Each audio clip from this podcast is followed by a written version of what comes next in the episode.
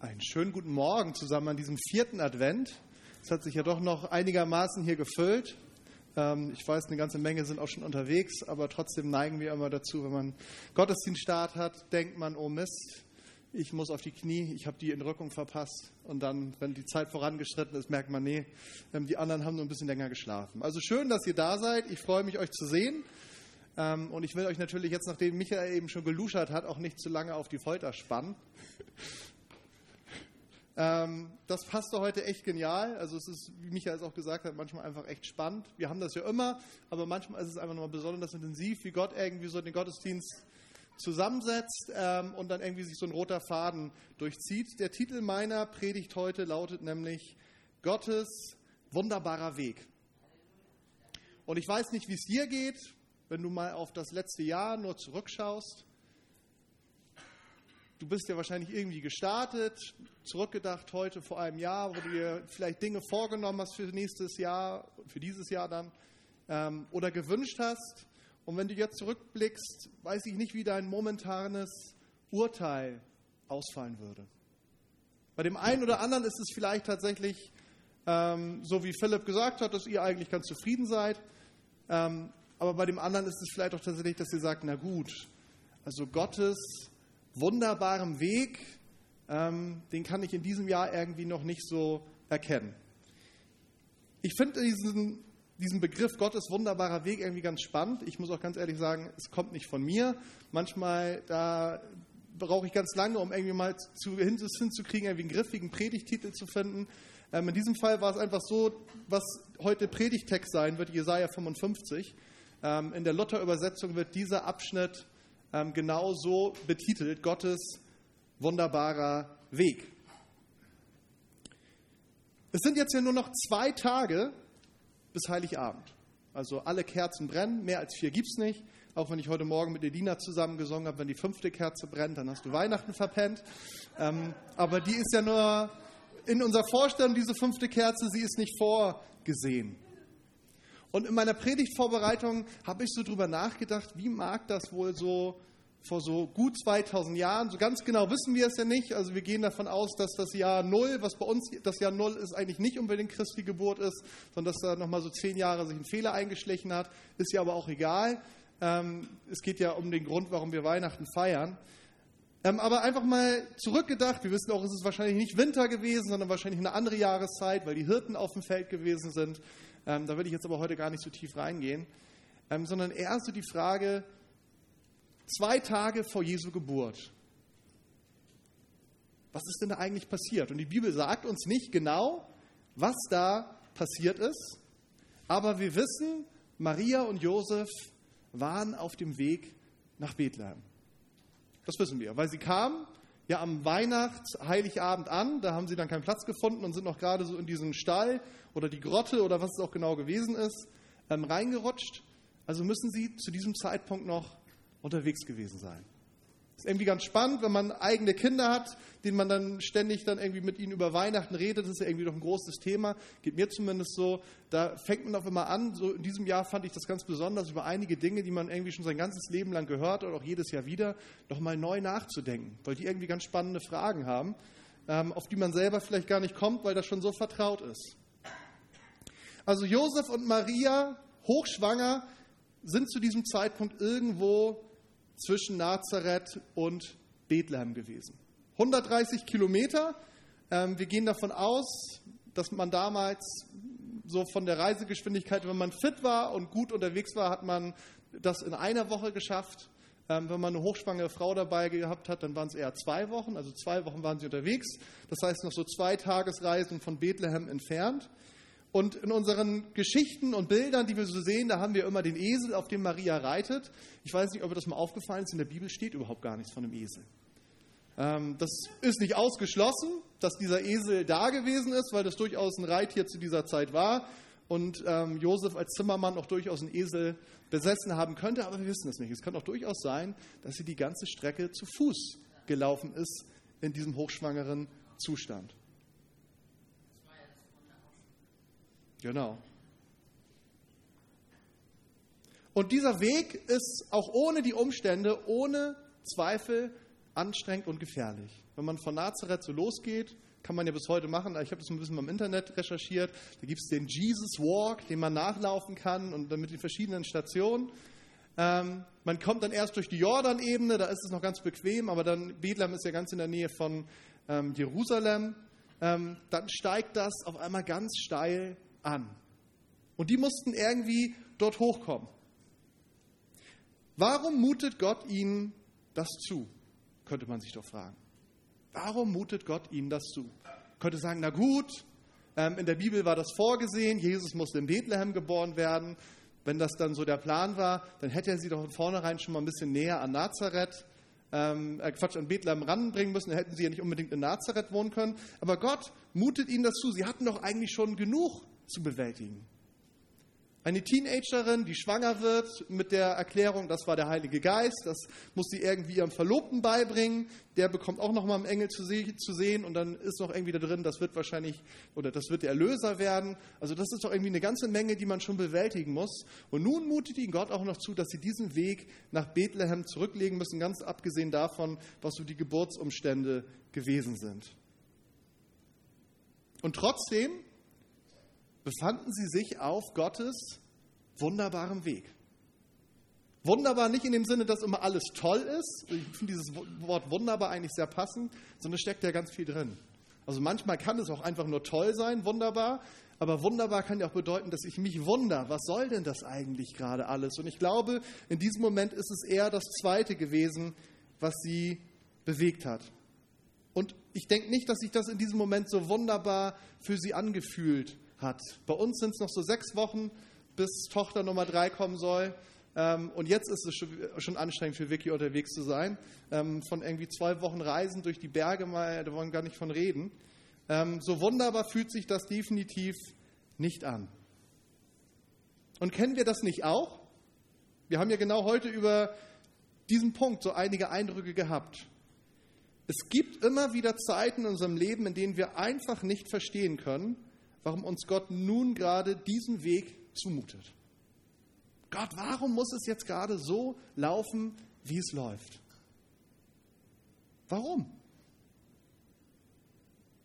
Und manchmal kriegen wir relativ schnell eine Antwort und sehen, okay, das steckt dahinter. Aber manchmal müssen wir auch unglaublich lange darauf warten.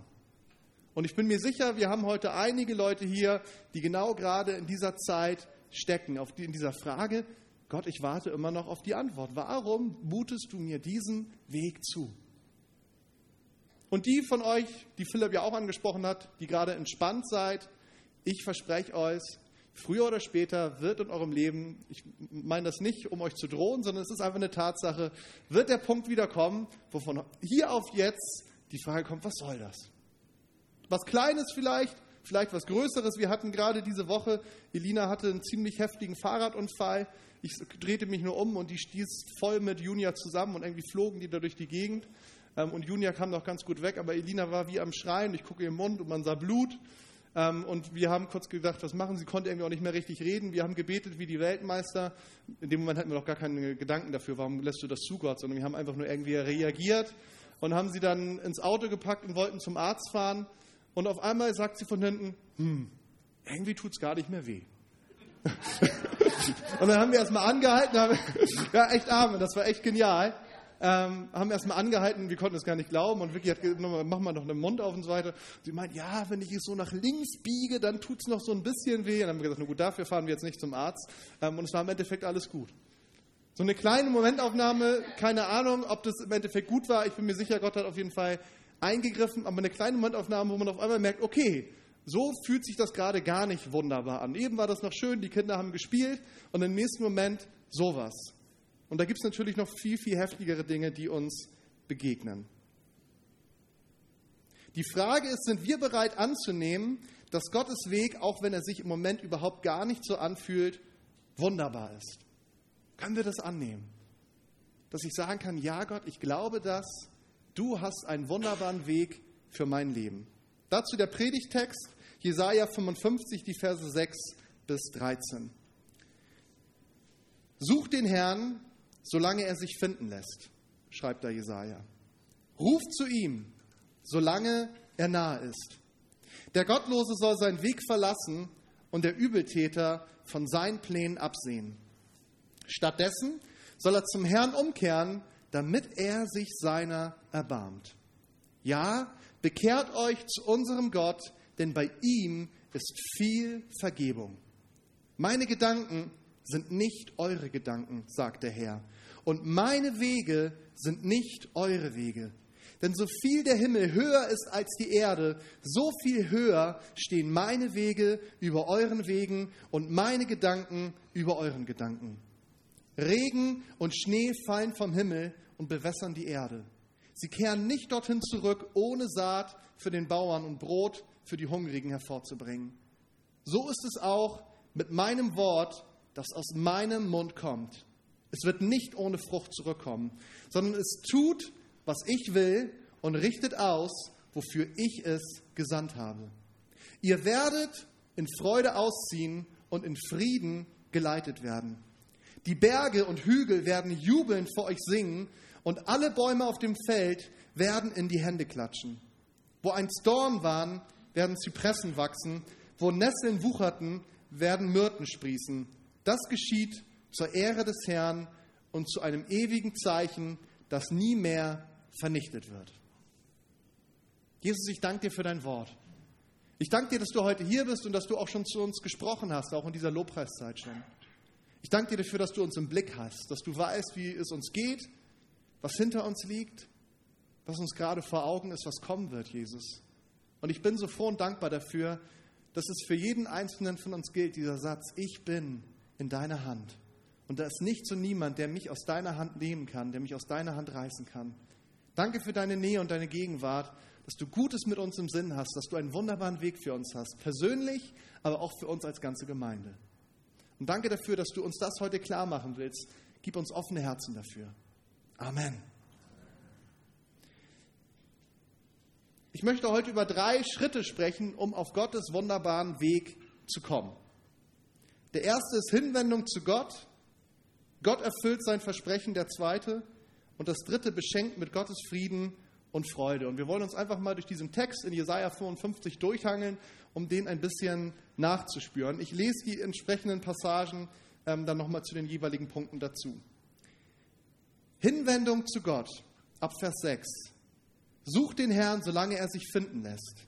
Ruft zu ihm, solange er nah ist. Der Gottlose soll seinen Weg verlassen und der Übeltäter von seinen Plänen absehen. Stattdessen soll er zum Herrn umkehren, damit er sich seiner erbarmt.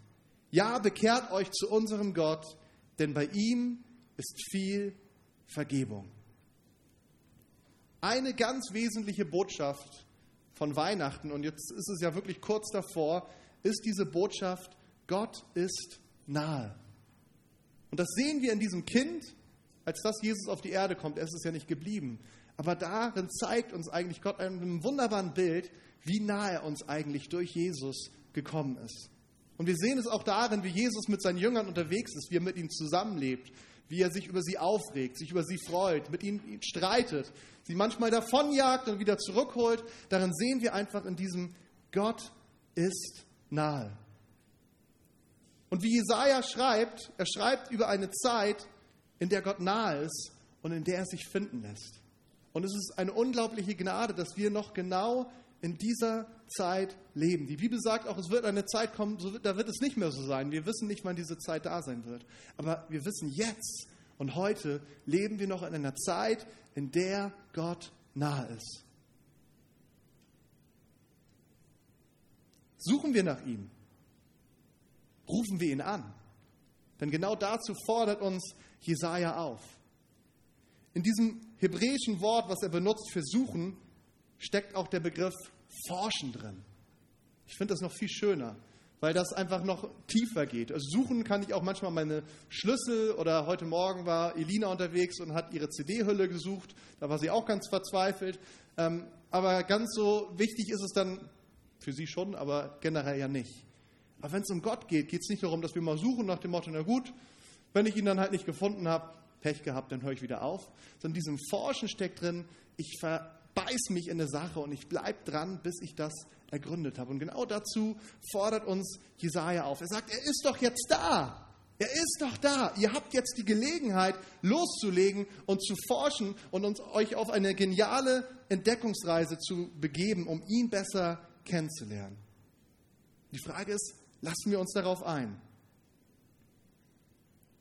Und auch dieser Begriff ruft zu ihm, solange er nahe ist, kann man auch übersetzen mit anrufen, einladen, herbeirufen oder sogar greifen. Auch das, ihr kennt das, manchmal läuft jemand vorbei, so in der Ferne, den du kennst, auf der Straße, und du rufst, hi! Und der ist vollkommen abgelenkt, weil der wahrscheinlich seine Stöpsel in den Ohren hat oder wie auch immer und hört dich nicht. So ging es uns zum Beispiel mit Aaron an der Bushaltestelle heute. Hallo Aaron. Nicht heute, sondern vor ein paar Tagen. Er hat uns nicht gehört. Ich habe sogar das Fenster runtergemacht. Und dann bin ich halt weitergefahren und habe gesagt, na gut, dann hat Aaron uns halt nicht gehört. Gehen wir auch so mit Gott um? Wenn wir ihn anrufen und wir haben das Gefühl, irgendwie gibt es keine Reaktion, dann fahren wir einfach weiter und sagen, na gut, dann hat er halt nicht gehört. Also ich glaube, das ist sowieso nicht das Problem, dass er uns nicht hört. Er hat sehr gute Ohren und er ist auch nicht zu beschäftigt, gerade mit anderen Dingen, dass er jetzt gerade sich nicht darum kümmern kann, sondern es geht eher darum, dass er darauf wartet, dass wir unser Herz ganz ihm zuwenden. Dass wir es ernst meinen. Wenn ich wirklich mit jemandem sprechen will, dann gebe ich mich nicht damit zufrieden, dass er halt nicht gehört hat, sondern dann laufe ich ihm hinterher und sage, du, ich habe dich gesehen, wir haben uns so lange nicht mehr getroffen, lass uns mal miteinander sprechen. Und so auch mit Gott. Greif ihn dir. Er ist da. Aber es ist an dir, dass du ihn greifen musst.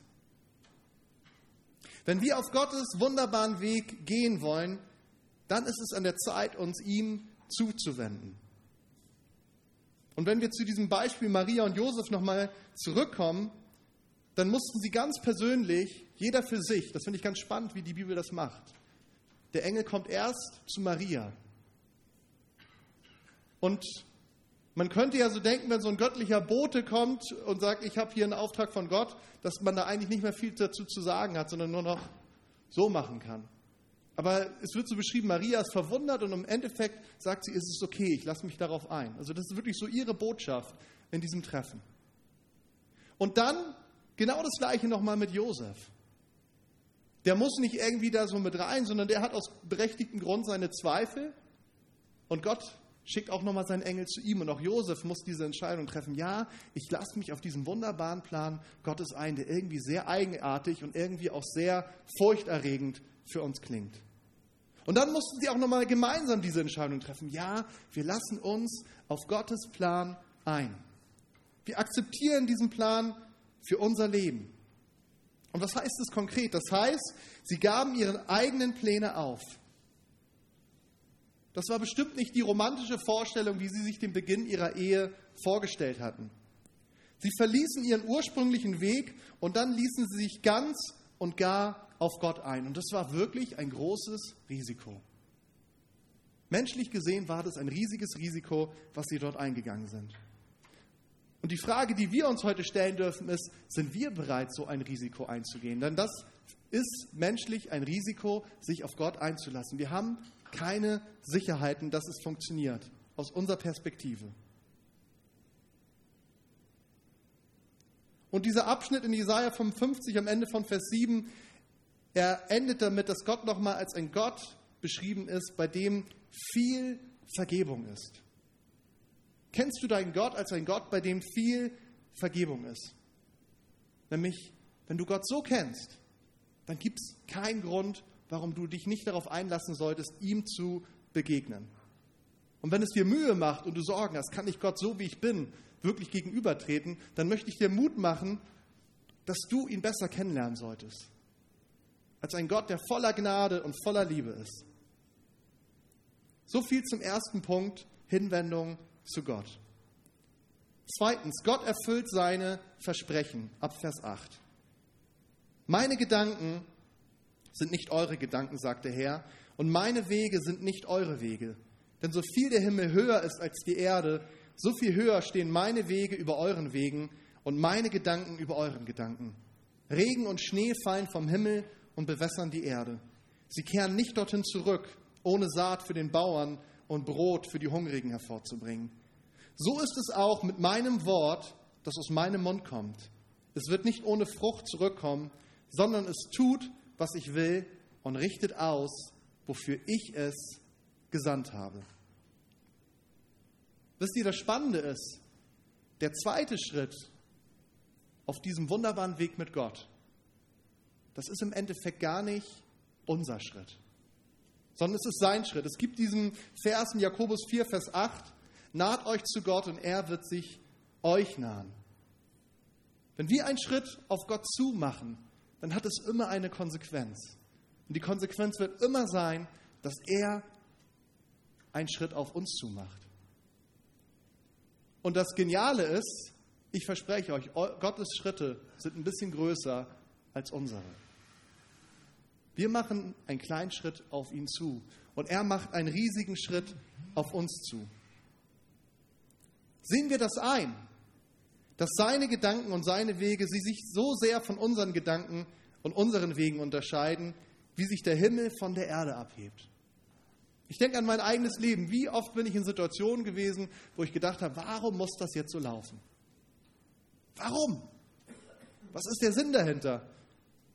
Und einige Zeit später, wenn ich darauf zurückgeblickt habe, musste ich einfach sagen, ein Stück weit beschämt, Gott, es ist gut, dass es nicht so gelaufen ist, wie ich das wollte. Es ist gut, dass es so gelaufen ist, wie du es wolltest.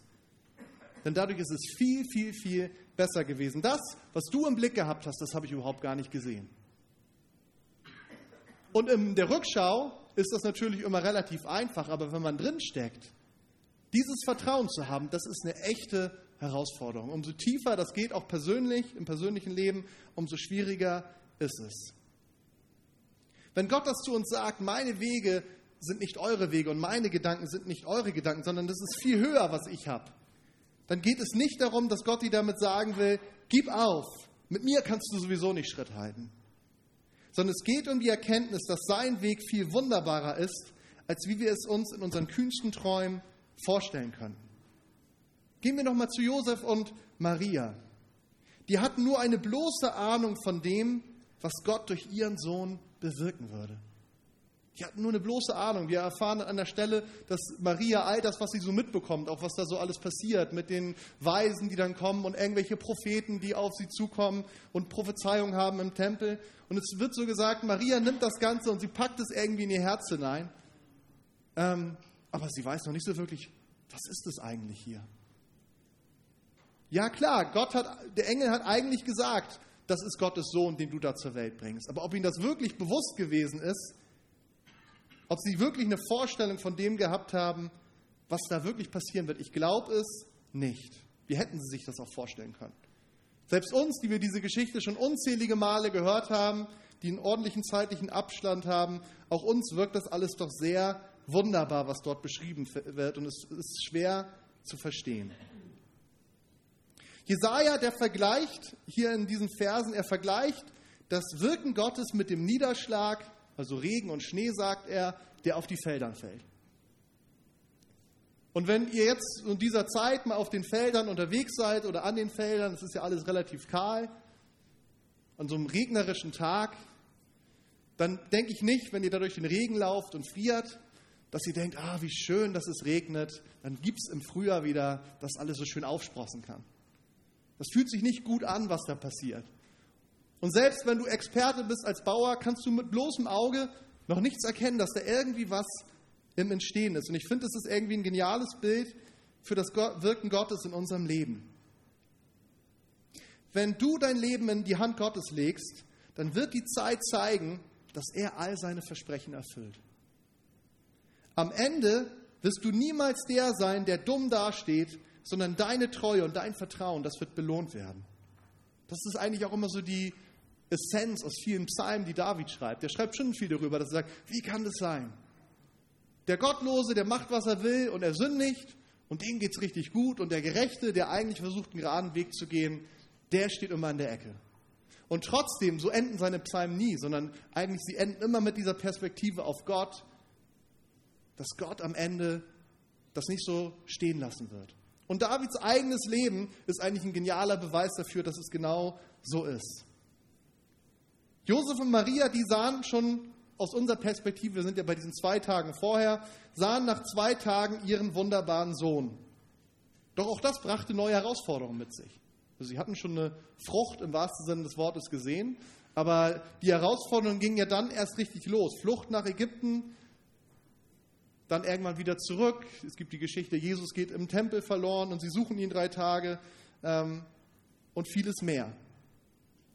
Doch das, was am Ende steht, am Ende steht, dass sie zu den Hauptpersonen in Gottes genialer Liebesgeschichte mit seinen Menschen gehören.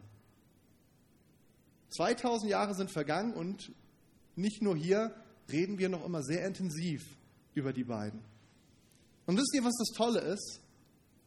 Bei Gott gibt es keine Nebendarsteller, sondern Gott hat auch für dich eine Hauptrolle vorgesehen in seinem wunderschönen Plan. Aber die Frage ist, nimmst du diese Rolle an oder nicht? Und ganz oft nehmen wir sie nicht an aus unterschiedlichen Gründen. Vielleicht, weil wir denken, ich kann das nicht, ich will das nicht oder das gibt es überhaupt gar nicht. Gott hat irgendwie mich so ein bisschen in die Seite gestellt, aber das ist nicht wahr. Und das führt mich zum dritten und letzten Punkt, beschenkt mit Gottes Frieden und Freude. Ab Vers 12. Ihr werdet in Freude ausziehen und in Frieden geleitet werden. Die Berge und Hügel werden jubelnd vor euch singen und alle Bäume auf dem Feld werden in die Hände klatschen. Wo einst Dorn waren, werden Zypressen wachsen wo Nesseln wucherten, werden Myrten sprießen. Das geschieht zur Ehre des Herrn und zu einem ewigen Zeichen, das nie mehr vernichtet wird. Ich sage euch, so eine Predigtvorbereitung bildet auch botanisch weiter. Ich habe mich interessiert für diese ähm, Zypressen und Myrten. Ich habe sogar überlegt, hat das was mit Myrrhe zu tun? Durfte feststellen, das hat nichts mit Myrrhe zu tun. Ähm, aber wer würde in seinen Garten schon Dorn und Brennnesseln pflanzen? Weiß nicht, wenn ihr mal jemanden besucht, der hat ein neues Haus, der geht in den Garten und sagt, ah, ich habe super tolle Dornen, siehst du die Dornen da, die habe ich da gepflanzt und da sind die Brennnesseln, die habe ich da gepflanzt. Da würdest du schon bisschen komisch. Aber fühlt sich unser Leben, wenn wir mal ehrlich sind, nicht ganz genau so an manchmal? Ich bin sicher, jeder, der hier sitzt, vielleicht jetzt nicht gerade, aber kann aus Zeiten in seinem Leben berichten, wo du sagst, das waren Brennnesseln, und Dornen, die da mein Leben ausgemacht haben. Und Jesaja sagt hier, Gott möchte die Dornen in unserem Leben gegen Zypressen austauschen und die Brennnesseln gegen Myrten. Das, was so ein bisschen dahinter auch steckt, ist, gehen wir einen Schritt zurück, Paradies, der Mensch wird vertrieben und es wird ihm gesagt, von nun an wirst du mit Mühe deine Arbeit verrichten müssen und die Dornen kommen und so weiter. Und das, was Jesaja sagt, es kommt eine Zeit, da wird das alles wieder rückgängig gemacht. Ähm, aber auf unser persönliches und aktuelles Leben angewandt geht es auch genauso, welchen Plan Gott für uns hat. Die Zypresse, das ist ein besonders stattlicher Baum, dessen Holz sich hervorragend als Bauholz eignet und aus dem man auch ätherische Öle gewinnen kann. Klingt ein bisschen sympathischer als so ein paar Brennnesseln im Garten, oder? Oder Dorn. Oder die Myrten, die fand ich richtig klasse, als ich mir das mal angeschaut habe. Pflanze mit zahlreich duftenden Blüten. Daraus lassen sich Küchengewürze, besonders für Fleisch, und ätherische Öle, die als Arzneien verwendet werden, herstellen. Nur ein Bild beides. Aber irgendwie finde ich ein starkes Bild. Dass Gott sagt, da, wo jetzt gerade in deinem Leben Dorn und Brennnesseln sind, mein Plan für dich ist, dass es nicht so bleiben soll. Sondern ich will die Dornen austauschen gegen diese Zypressen. Ein Baum, der auch ganz stark zum Bau des Tempels zum Beispiel verwendet wurde. Da hören wir von König Tyros, der da Bäume spendet. Aber auch so diese Myrten. Blumen mit duftenden Blüten, die lecker sind und die Medizin sind. Was für ein Unterschied zu Dorn und Brennnesseln. Das ist das, was Gott für dein Leben hat. Und die Frage an uns und an dich heute Morgen ist, glaubst du das? Glaubst du das? Und ich finde es schön, wie Jesaja endet. Er gibt nochmal einen ganz wichtigen Hinweis. Er sagt, all das, all das geschieht zu seiner Ehre. Wenn das in deinem Leben sich entfaltet, der herrliche, wunderbare Plan Gottes für dein Leben, dann wird das zu seiner Ehre sein. Und ich weiß nicht, was wir zu erwarten haben, wenn die Berge und Hügel jubeln vor uns singen und alle Bäume auf dem Feld in die Hände klatschen werden. Fällt mir schwer, das vorzustellen, gerade als Norddeutscher. Hier sind die Hügel sowieso ein bisschen rar. Die Bäume haben wir noch ein bisschen mehr. Aber ich finde, das klingt so, das würde ich gern mal erleben, oder? Hügel und Berge jubelnd und Bäume klatschen in die Hände, wie das auch aussieht. Das verheißt nur Gutes. Gott hat einen wunderbaren Weg für dich. Du wirst mit Freude ausziehen und in Frieden geleitet werden. Und das bedeutet nicht, dass du keine Schwierigkeiten erleben wirst. Es wird immer wieder richtig hart werden. Das mussten auch Josef und Maria erleben. Doch auch in der Herausforderung hält Gott Freude und Frieden für dich bereit, die unabhängig von Umständen sind. Nimmst du das an? Und ich möchte mit diesem Begriff Frieden gerne schließen. Die Bibel sagt im übertragenen Sinne, dass wir als Kinder Gottes Träger seines Friedens sind. Du bist ein Träger des Friedens Gottes. Hast du dich schon mal so gesehen? Wo du hingehst, heute hier, aber auch wenn du unterwegs bist, du trägst Gottes Frieden in dir. Und ich weiß, das fühlt sich nicht immer so an, aber ich glaube, das liegt auch oft daran, weil wir gar nicht uns die Zeit nehmen, mal zu schauen, was Gott da eigentlich in uns hineingelegt hat. Aber es ist auch ein Geschenk, das es gilt weiterzugeben. Ich fasse nochmal zusammen. Schritte auf dem wunderbaren Weg Gottes. Hinwendung zu Gott, unser Schritt. Gott erfüllt seine Versprechen, sein Schritt. Und dann setzt er eigentlich nochmal einen drauf. Er beschenkt uns mit Gottes Frieden und Freude. Und so möchte ich auch enden mit einem Vers, Johannes Kapitel 14, Vers 27. Ihr Lobpreisleute dürft gern schon mal nach vorne kommen. Und es wäre super, wenn wir gleich nochmal das letzte Lied singen können. Jesus sagt da zu seinen Jüngern, Johannes 14, Vers 27 und auch zu uns, passt wunderbar zu unserer Zeit. Ich lasse euch ein Geschenk zurück. Ich lasse euch ein Geschenk zurück. Nimm das mal als ein Geschenk für dich heute persönlich. Und was ist dieses Geschenk? Meinen Frieden. Und der Friede, den ich schenke, ist nicht wie der Friede, den die Welt gibt. Deshalb sorgt euch nicht und habt keine Angst. Ich lasse euch ein Geschenk zurück, meinen Frieden. Und der Friede, den ich schenke, ist nicht wie der Friede, den die Welt gibt. Deshalb sorgt euch nicht und habt keine Angst. Ich möchte euch bitten, aufzustehen mit mir.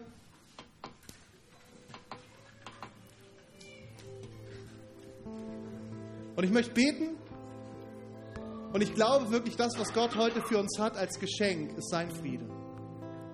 Und zwar für jeden hier.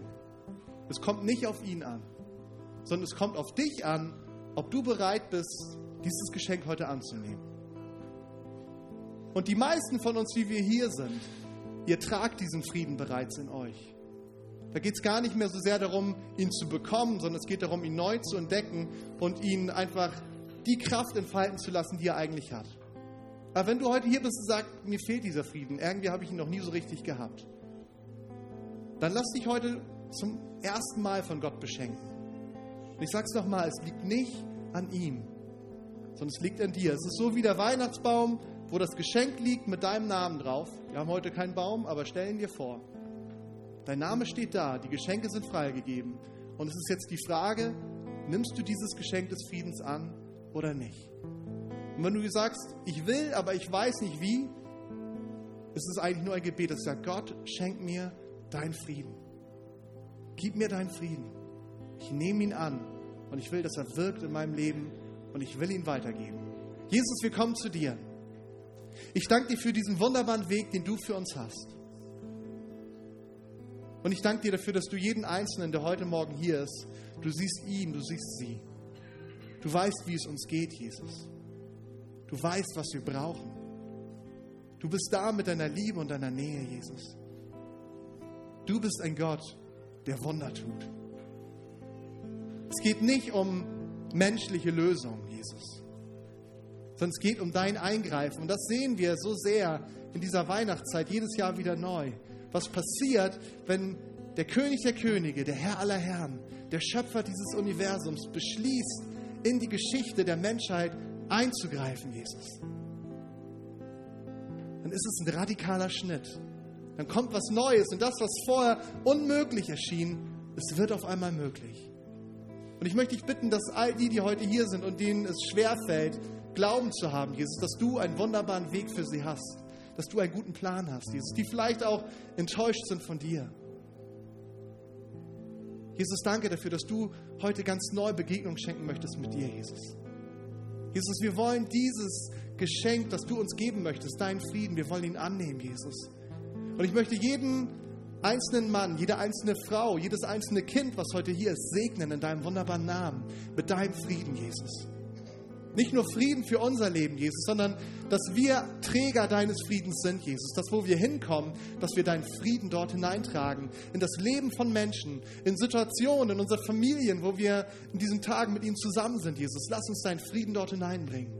Und da, wo Unfrieden ist, Jesus, lass uns mutig sein und noch Dinge ansprechen in Liebe, Jesus. Dass du hineinkommen kannst mit Veränderung.